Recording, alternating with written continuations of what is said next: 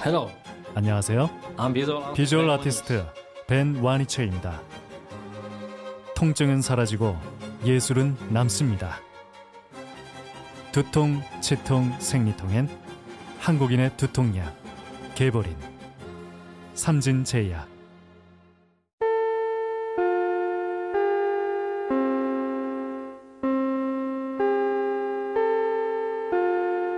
정신과 의사가 여러분의 고민을 들어드립니다.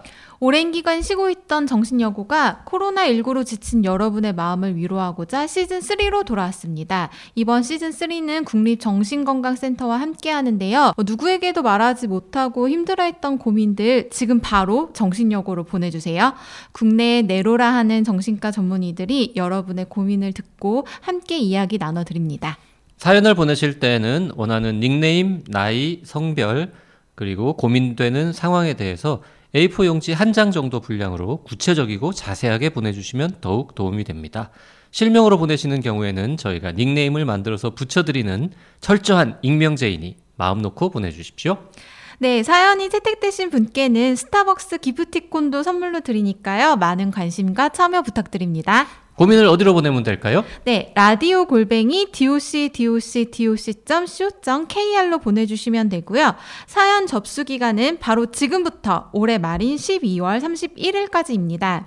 이번 시즌에는 총 4분의 전문의가 함께 해주실 예정인데요. 아주 어마어마한 라인업이 기다리고 있으니까 기대하셔도 좋습니다. 첫 번째로는 지난 시즌2에서도 함께 해주셨던 서울대학교 병원 강남센터 정신건강의학과 윤대현 교수님 께서 이야기를 나눠주실 테니 많은 기대 부탁드립니다. 시즌3에서 뵙겠습니다.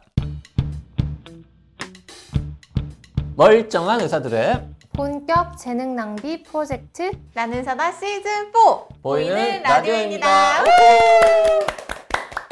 자, 이번 시간에는 어, 죽음을 읽는 시간의 저자이신 네, 한국 정신과 전문의, 미국 정신과 전문의, 미국 완화의료 전문의, 아, 길다. 네, 이유진 선생님과 함께하겠습니다. 네. 반갑습니다. 반갑습니다. 네. 현재는 뭐 캘리포니아 네, 산타크루즈 카운티에서 공무원으로 네, 일하고 계십니다. 네. 맞습니다. 네. 미국 공무원은 월급 많이 줍니까? 아, 괜찮습니다. 살만합니다. 네. 그 미국도 이제 의사인데 공직에 있으면 뭐 대학이나 음. 개업한 분들보다 약간 이제 일은 조금 적게 하고 좀 그런 게 아, 있습니까? 충분히 삶의 질을 고려한 이제 예, 일의 스케줄. 네, 음. 괜찮습니다. 저희가 지난 시간에 이제 이 책이 어떤 내용이고 또 뭐 어떤 어, 일을 그동안 해오셨는지 네. 이제 설명을 좀 했으니까 좀 넘어가고요. 일단 지금 정신과는 다 아는데 음. 완화 의료 혹은 뭐 완화 의학 전문의 음. 한국에는 정식으로 있지도 않은 전문의인데 네. 완화 의료라는 게 뭔지 좀 설명을 부탁드리겠습니다. 네. 완화 의료는 영어로 팔리어티브 케어이고요. 팔리어티브라는 말 자체의 어원이 라틴어에서 기원했고 그 뜻이 외투라는 뜻이거든요. 그래서 어떤 추위라든지 어떤 스산한 그 어려운 시기를 따뜻하게 감싸주고 그 고통을 완화해주는 뜻이라고 생각하시면 될 것 같고요. 완화 의료는 실제로 이제 완치될 수 없는 질환을 가진 환자분들을 위해서 특화된 의료고요. 어, 일단은 생명을 연장하는 치료와 완화를, 그러니까 완치를 목적으로 하는 치료와 동시에 같이 제공될 수 있는 저희가 이제 extra layer of support 이렇게 얘기하거든요. 그러니까 기존의 암 치료와 동반해서 한 가지의 더 support를 더 가족과 환자분들을 위해서 제공해 주는 거라고 생각하시면 되셔서 완화 의료 서비스가 시작되었다고 해서 어, 병을 치료하는 어떤 다른 그 술기들이 이제 뭐 시행되지 않는다거나 그렇게 생각하지 않으셔도 되고 사실 이제 완화 의료의 목적은 신체적인 고통 이외에도 정신적인 고통, 어떤 영적인 고통들도 함께 완화해주고 가족들의 고충도 같이 돌봄을 제공하기 위해서 시작되는 거고요. 그래서 이제 뭐 예를 들어서 종양내과 선생님이 아, 이분은 암을 진단 받으셨는데 진행이 좀 많이 되신 상태여서 완치를 기대하기는 좀 어렵다. 그리고 치료를 받는 과정에서 이 치료가 좋은 게 뭐고 나쁜 게 뭐고 이 치료를 통해서 얻는 게 뭐고 잃는 게 뭔지 그런 설명을 듣고 어떤 선택을 할지를 환자와 그 종양내과 의사 사이에서 그 중재한다고 하나요? 네, 그러니까 종양내과 의사 선생님도 도와드리고 환자의 선택도 돕고 이런 이제 중간자의 역할도 하고요. 이제 완화 의료를 시작하고 이제 시간이 지난 다음에 환자분들 상태가 좀 많이 진행되셔서 남아있는 삶이 한 6개월 이내라고 예상될 때는 본격적으로 호스피스가 진행되는 거고요. 호스피스가 시작되면 이제 어떤 생명 연장을 위한 치료보다는 삶의 질을 우선시하는 돌봄이 제공됩니다. 예. 이제 palliative 그러니까 이제 완화, palliation 뭐 이런 용어 있는데 외투에서 왔다는 거참 네, 좋은 표현인 것 같습니다. 그 이제 번역이 되면서 아마 일본에서 번역한 걸로 알고 있는데 완화, 고통을 완화한다라는 뜻으로 썼는데 원래는 이제 추위에 떨고 있는 사람한테 외투를 덮어주는 이런 거에서 출발한 단어거든요. 음. 근데 언뜻 이제 말씀해 주실 때 그랬거든요. 완화 의료라는 게 이제 삶의 질을 좀더 좋게 해준다라고 하는데 그런 생각도 좀 곧 죽음을 목전에 두고 있는데 거기에서 더 좋아질 삶의 질이란 과연 무엇일까? 라는 생각이 좀 들어요. 남은 시간이 얼마 남지 않을수록 더 소중한 기간이니까 그 짧은 기간 동안 가장 어, 높은 삶의 질로 어, 고통 없이 편안하게 보낼 수 있으면 굉장히 좋을 텐데 구체적으로 그럼 완화 의료 전문가들은 이제 말기 환자들한테 뭐 어떤 어떤 어떤 네. 어, 케어를 제공합니까? 말씀하신 대로 삶의 질을 중점으로 하는 돌봄을 제공하는데요. 물론 이제 통증 조절해드리고 신체적으로 통증 조절이나 어떤 뭐 잘 소화하지 못함으로 인해서 아니면 뭐 대소변의 장애라든지 잘 걷지 못함으로 인해서 나타나는 그 삶의 질 저하를 어떻게든 조금 덜 어, 저하되도록 해드리는 어, 약을 쓰거나 아니면 완화를 목적으로 하는 뭐 방사선 치료도 진행할 수 있고요. 어, 증상 완화를 위한 항암 치료도 할 수 있고요. 어, 그 다음에 이제 정신적인 고통들, 어떤 삶이 이제 끝나가는 무렵에 느끼는 아, 내가 이렇게 죽어도 괜찮은가? 나는 너무 억울한데? 이렇게 느끼시는 분들도 있거든요. 그래서 아, 왜 내가 이렇게 금방 죽을 거를 아등바등 살았나? 이렇게 생각하실 수도 있고, 여러 가지 그 갈등, 여태껏 한 번도 생각해 보지 못한 고민들이 찾아올 수 있거든요. 그래서 그런 혼란에 빠져 계실 때 그 혼란이 어디에서 오는지 좀 확실하게 파악할 수 있도록 돕고 저희가 이제 적절한 질문을 던지는 거죠. 왜 그런 혼란이 생겼고 어디서 그 혼란이 기원했는지 어, 그런 것들에 대해서도 환자분들과 깊은 대화를 나누고요. 그다음에 이제 가족분들도 이 이제 사랑하는 가족이 삶의 마지막을 앞두고 괴로워하시는 것을 지켜보는 게 굉장히 어려운 일이잖아요. 그래서 가족분들의 심정은 어떠신지, 가족분들이 환자분들한테 어떻게 대해주는 게 모두를 위해서 좋은지.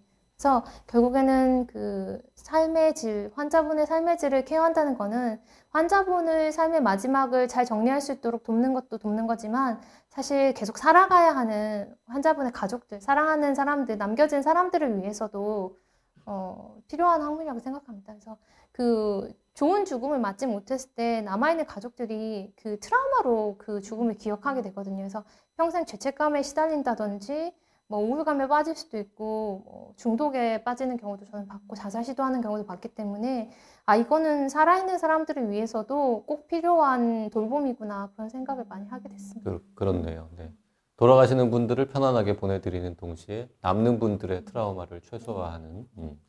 그 잠깐 이제 좀 예, 확인하고 싶은 게 흔히 이제 완화의료라는 용어도 쓰고 호스피스라는 말도 같이 쓰셨는데 완전히 똑같은 거예요? 아니면은 조금 다른 겁니까? 어, 되게 중요한 질문인데요. 완화 의료 속에 호스피스가 포함된다고 생각하시면 완화 의료가 더 큰 개념이거든요. 그렇습니다. 네. 그래서 완화 의료가 먼저 제공되고 어떤 특정한 시점이 되면 그때 가서 호스피스가 시작되기 때문에 완화 의료는 그 호스피스까지 다 껴안는 개념이라고 보시면 돼요. 자, 다른 선진국 국민들에 네. 비해서 우리나라 국민들이 가장 혜택을 못 보는, 가장 접근을 못 하는 약이 한 두 개 있어요. 하나가 몰핀, 아, 마약성 진통제. 네. 하나가 어, 항우울제.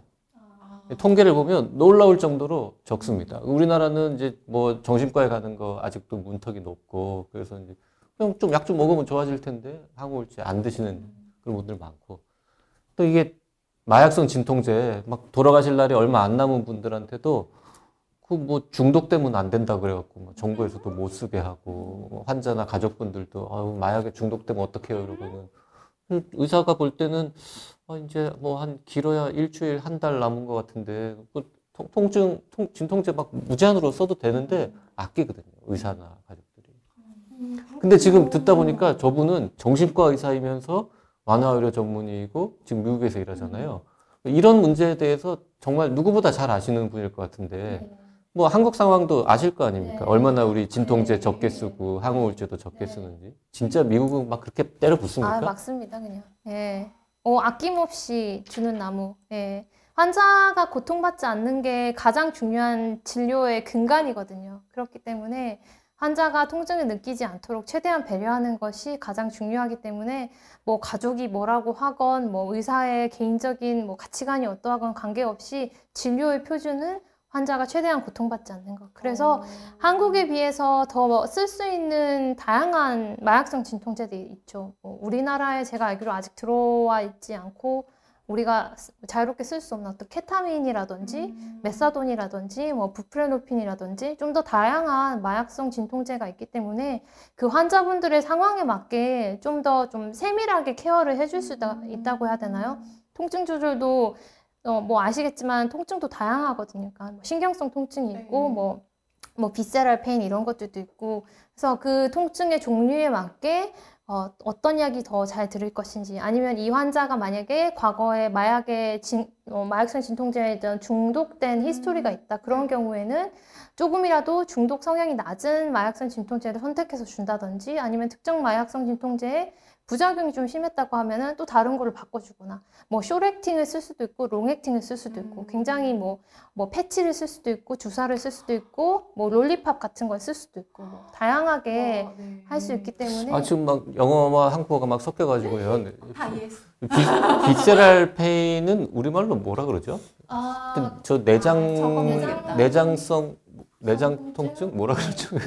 장기가 쥐어 짜듯이 아픈 하여튼 거저 거요? 그런 느낌을 네. 말하는 거고요. 네. 뭐 암 같은 것들이 이제 장기를 이제 올가매면서 생길 수 있는 음. 통증. 하여튼 예. 롱액팅, 숏액팅, 네, 네, 뭐 알겠죠? 네. 네. 작용 시간이 짧은 거, 긴 거. 장기 지속. 롤리팝은 이제 사탕형 진통제라는 말씀이신가요? 그렇습니다. 예. 오. 그래서 훨씬 좀 빠르게 흡수될 수 있는 제형으로 나오기도 하고 어, 정말 다양하게 어떤 이렇게 그 천식 환자들 흡입하듯이 그런 식의 진통제도 있고 그러니까 효용이나 환자분들의 어떤 그 사용 가능한 루트 어떤 분들은 뭐 먹거나 삼키는 게 안 되시는 분들도 아, 계시잖아요. 이제 그런 분들인 경우에는 다른 제형으로 제공을 해야 되기 때문에 환자분들을 배려한 어떤 처방이 많다고 해야 되나요? 그런 점들 쓸 수 있는 게 참 많네요. 네. 그 우리나라랑 미국이랑 뭐 의료보험 제도가 굉장히 많이 다릅니다만 그 우리나라는 말기 환자한테도 뭐 진통제나 이것저것 쓰면은 뭐 건강보험에서 삭감되고 그래서 네, 의사들이. 쓰고 싶어도 못 맞아요. 쓰는 경우가 네. 흔한데 이건 시스템의 미국에서는. 그렇게 막 마약성 진통제든 뭐든 뭐 나름대로 가격도 꽤 비쌀 텐데 그런 거 이렇게 팍팍 쓰는 거에 대해서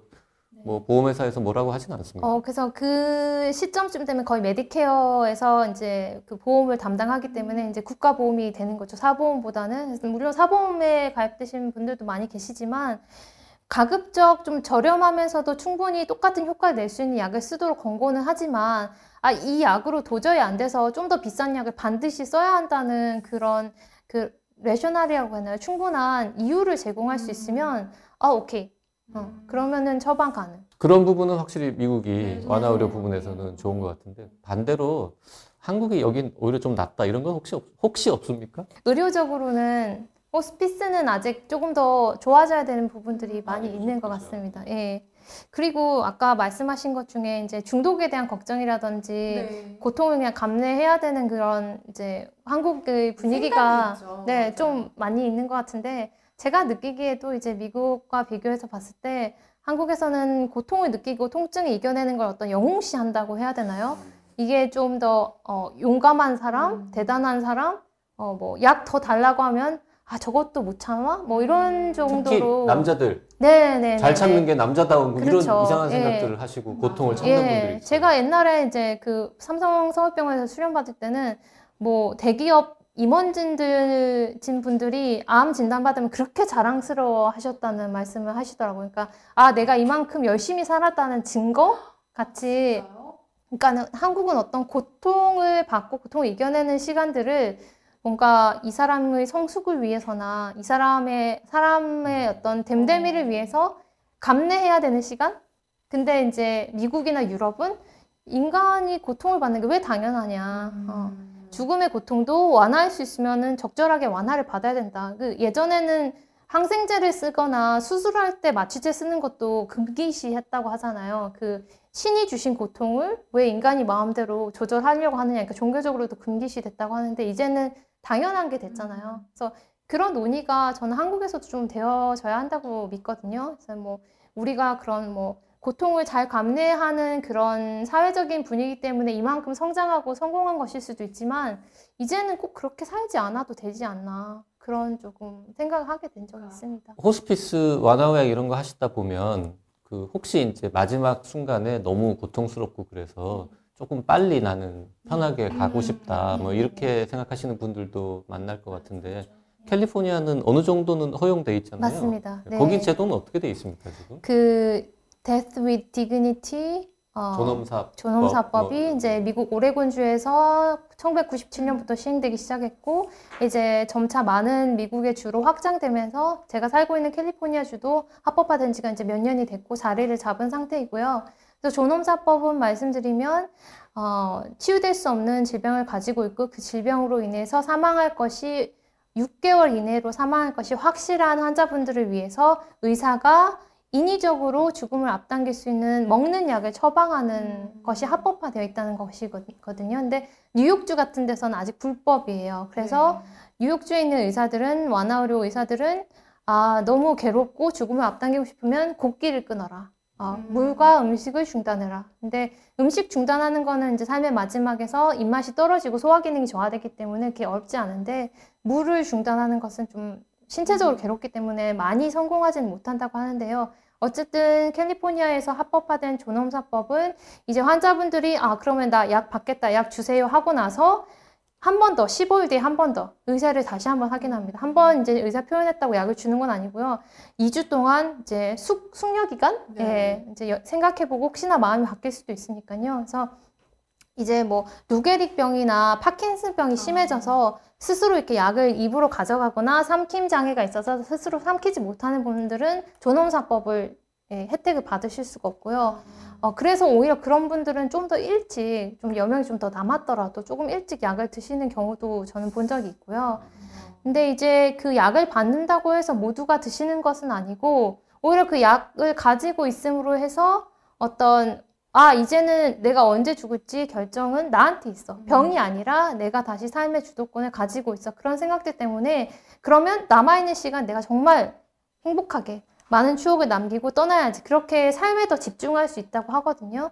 그런 좀 어떻게 보면 장점, 존엄사를 통해서, 존엄사법을 통해서 그리고 이제 뭐 3, 40% 정도는 약을 드시지 않고 그냥 병으로 자연사 하시는 경우도 많으시고 어, 사실은 이 호스피스 완화 의료가 영국에서 시작됐는데요. 네. 영국은 아직 존엄사가 불법이에요. 그래서 영국 사람들도 스위스 가서 디그니타스 거기 가서 이제 존엄사를 이제 시행을 받는데 그렇게 호스피스 완화 의료가 잘 확립되고 충분히 서비스를 제공하는 그런 영국 같은 나라에서도 그 존엄사를 원하는 환자분들이 계시다는 거죠. 그런 걸 보면은 아무리 질 높은 그 돌봄을 제공해도 끝내 해결되지 않는 고통이 있다는 거고요. 그 고통에 대해서 우리가 야 그런 거 좀 참아야지. 그것도 못 참아? 그 정도 뭐 돌봄 받고 가족들이 잘 챙겨주면 좀 이겨낼 수 있는 거 아니야? 좀 더 견딜 수 있는 거 아니야? 그렇게 함부로 저징하지 않는다는 거예요. 아까 말씀드렸듯이 가치 판단을 하는 분위기가 아니기 때문에 환자분들이 그런 존엄사를 원할 때 충분히 존중해주는 분위기. 그러면서도 이제 저는 아, 이게 혹시나 악용되거나 생명 경시의 분위기가 되진 않을까 그런 걱정도 있지만 어쨌든 우리나라에서도 논의가 되어야 된다라고는 생각하고 있습니다. 충분히 그런, 어, 그런 안락사나 존엄사에 대한 어, 그 욕구라고 할까요? 그러니까는 필요성을 환자분들이 일단 느끼고 있고요. 아예 아, 이거는 뭐 논의 대상이 아니야. 아예 우리나라는 절대 안 돼. 이게 아니라 무엇인지 일단 교육을 하고 알려주고 그러면 우리가 얘기를 한번 시작해 볼까? 이게 찬반이 당연히 있고 미국에서도 아직 찬반이 있고요. 있지만 그래도 한 번쯤 생각해 봐야 되지 않나. 예, 계속 숨기고 감추고 억누를 것만은 아니라는 거죠. 그 죽음을 앞당기는 약을 이제 처방하기 위해서는 이제 의료진도 좀 아마 여러 사람이 관여해서 네, 적어도 두 명 이상의 네, 의사가 결정. 예. 가족들이 반대하면 어떻게 됩니까? 본인은 어. 원하는데. 본인이 가족들에게 굳이 알리지 않고 약을 받는 경우도 있고 그렇게 삶을 끝내는 경우도 많이 있고요. 그게 전혀 이상하지 않은 게 미국이거든요. 그러니까 미국은 환자 위주의 의료 시스템이지 그러니까 혹시 가족이 알고 처방하지 말아주세요라고 해도 환자가 원하면 받을 수는 있군요. 그러니까 그 환자의 그 멘탈리티, 그 정신 상태가 이성적이고 충분히 본인답다는 판단이 있으면 가족은 제3자라는 거죠. 환자 당사자의 의견이 가장 중요하다는 거죠. 그러면 음. 환자가 그 결정을 하기에 적합한 상태인지도 확인을 하시겠네요. 그렇죠. 어. 그래서 그 약을 갖고 있다가 뭐 병원에서 드시는 분도 그렇고 있지만 있고 대부분은 집에 이제 집에 가서 본인이 편안한 환경에서 가족들과 뭐 이렇게 노래 부르고 인사하고 고맙다고 하고 뭐 물건 남길 거 전해주고 나서 아 이제 준비가 됐다 하고 이제 잠에 드시듯이 이제 생을 그 마감하시죠. 소설이나 뭐 영화 같은 데 보면 그런 장면이 많이 나오는데 실제로 또 이제 그렇게들 하시는군요. 네, 뭐 그렇죠. 와인 한 잔 제일 좋아하는 아, 거 그렇죠. 하나 드시고 그렇습니다. 약 드시고. 네, 네, 네. 네. 그 이 분위기와 안 어울리는 질문인 것 같긴 한데 혹시 그 약을 이제 보통 사람 누가 먹어도 사실 죽을 거 아닙니까? 네. 그럼 그게 어떻게 진짜로 어디 흘러가가지고 범죄에 뭐 활용되거나 이럴 걱정은 안 합니까? 미국 네, 그래서 그 저는 이런 존엄사가 시행되기 전에 먼저 구축되어야 될 게 신뢰 사회, 그 서로를 신뢰하는 사회적인 시스템이 먼저 있어야 돼야 아, 된다고 생각하고요. 어, 그 의사를 믿고 내가 가족을 믿고 환자도 가족을 믿고 그런 그 사회적인 분위기가 이미 갖춰진 상태에서 시행되어야지 옳게 어, 진행될 거라고 생각하고요. 뭐 실질적인 방법은 약을 받고 나서 뭐 안전한 금고 같은 곳에 이제 잠궈 놓는다든지 그런 식으로 하거든요. 그래서 관리가 잘 될 수 있도록 저희가 미리 교육을 하죠. 약을 받을 때. 그래서 딱 어, 정해진 약국에서만 약을 제공하도록 하고 이제 약을 받으면은 좀 비밀스럽게 금고 속에 감춰 놓도록 하고요. 음, 그런 걱정들을 하기는 하는군요. 네, 네, 네. 그래서 일단 준비가 돼야지 법을 시행을 하지. 그래서 제가 생각할 때 논의가 먼저 시작이 돼야 된다. 얘기를 좀 해봐야 네, 네, 이런 네. 생각도 들 네, 수 있고 네. 저런 생각도 들 그러니까 뭐 아시겠지만 숨기고 감추면 그냥 그 어, 음지에서 이루어지기 마련이거든요. 그래서 그런 일만은 없어야 되겠다. 자, 우리나라도 뭐 존엄사법이라는 게 사실 있긴 있지만 좀 이제 미국의. 존엄사법이랑은 맞아요. 내용은 좀 다른 편이고요. 사실 뭐 미국처럼 이렇게 예, 죽음을 앞당기는 약을 처방하는 게 허용될 가능성은 아직은 높지 낮죠. 않아 예, 보이고요. 예, 예. 어, 하지만 이제 호스피스라도 좀 네, 좀잘 세팅이 되면 좋겠는데 너무 적잖아요, 일단. 예. 호스피스를 좀 어떤 식으로 우리 사회가 확충해야 되는지 좀 설명을 해주시죠. 그 미국은 사기업 그러니까 사, 그 사적인 그 기관들에서 이제 뭐 영리를 목적으로 하든 비영리든 그런 여러 가지 기관들이 있어서 그 기관에 가정 호스피스 서비스를 의탁한다고 보면 되죠. 그래서 본인이 원하는 그냥 쇼핑하듯이 내가 이 호스피스 기관에서 서비스를 받겠어라고 환자가 선택할 수 있단 말이죠. 근데 우리나라는 이제 정부가 다 그 서비스를 관할하고 있기 때문에 일단 인력도 너무 부족할 것이고 어, 뭐, 환자가 선택할 수 있는 것도 별로 없을 것이고, 좀 일관된 서비스만 받을 수 있을 것이고, 그런 좀 다양성이 좀 떨어지고, 또 이게 일단은 재정적인 부분도 좀 확보가 돼야 될 것이고, 우리는 국가보험이기 때문에 좀 여러 가지 챌린지가 있는데, 또 우리나라만의 방식으로 어떻게 보면 또 해나갈 수 있는 길을 또 찾을 수 있을 거라고 생각합니다. 근데 시간이 그 걸리겠죠. 호스피스가 이제 좀 복잡한데 뭐 제가형 그래가지고 주로 네. 이제 집에 계신 환자분들한테 가서 어, 케어를 제공하는 형태도 있고 그 다음에 이제 병원처럼 아예 이제 호스피스 뭐라 그럴까요? 호스피스 전문 병원 같은 게 따로 있기도 하고 어, 아니면 이제 일반 병원에 뭐 일부 한 층만 있기도 하고 한데 미국은 어느 게 제일 흔해요? 미국은 가정 호스피스가 가장 흔한 방식이고요. 그 다음에 말씀하신 대로 입원한 상태에서 호스피스 도저히 퇴원할 만큼의 상태가 안 되시고 너무나 몸이 약해지셔서 가는 도중에 돌아가실 수도 있거나 아니면은 병원의 장비를 꼭 써야 되는 뭐 고압산소라든지 뭐 그런 경우에는 이제 병원에서 호스피스 케어를 받으시고 근데 집의 개념도 다양해서 내가 살던 곳이 집일 수도 있지만 홈리스도 많잖아요, 미국에는. 아, 네. 그래서 내가 자주 이용하던 시설에서 나는 죽고 싶다. 그러면 호스피스 서비스를 그쪽으로 가져가는 거죠. 그러니까 호스피스는 어떤 시설이 아니라 장소가 아니라 서비스거든요. 그러니까 무형의 서비스이기 때문에 환자분이 계신 곳이면 어디든지 제공될 수 있어야 되는 거기 때문에 심지어 길 위에서도 호스피스 서비스를 제공하기도 하거든요. 네. 우리나라도 그 세 가지 형태가 다 있긴 있는데 음. 셋다 너무 턱없이 부족하기 부족하고, 때문에 예. 네. 그 또 한 가지 좋은 거는 가족분들이 쉬실 수 있는 시간을 또 서비스를 드려요. 그러니까 5일, 그러니까 6개월 동안의 호스피스 서비스를 보장을 해주는데 한 번 이제 등록을 하면요.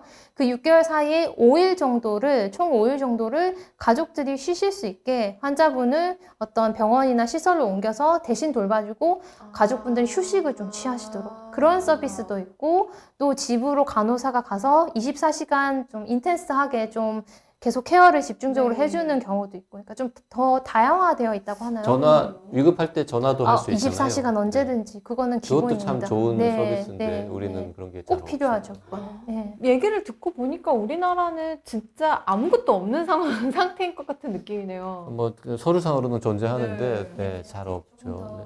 체감할 수 있는 건 아닌 것 같아요. 그래서 뭐 그런 얘기 하잖아요. 헬조선 뭐 이런 얘기 하면서 우리나라가 이 GDP나 이런 거에 비해서 삶의 질이 너무 떨어진다 얘기하는데 죽음의 질은 더 떨어진다 이런 얘기를 많이 합니다. 이유진 선생님 같은 분이 어, 좀더 뭐 이렇게 좋은 책을 더 쓰시거나 한국에 좀 자주 오셔가지고 강연이나 뭐 여러 가지 좀 활동도 아 하시고 기회만 네. 된다면 네. 아니면 아예 한국으로 언젠가 완전히 오셔가지고 막 뭘 하나 좀 거창하게 좀 하시거나 뭐 아, 주동을 한번 뜨셔야 될 것 같습니다. 아, 네. 뭐 제 삶의 질이 허용하는 한 네. 네, 이번 시간에는 죽음을 읽는 시간의 저자 이유진 선생님 모시고 호스피스, 네, 한국과 미국 상황에 대해서 좀 공부해 봤습니다.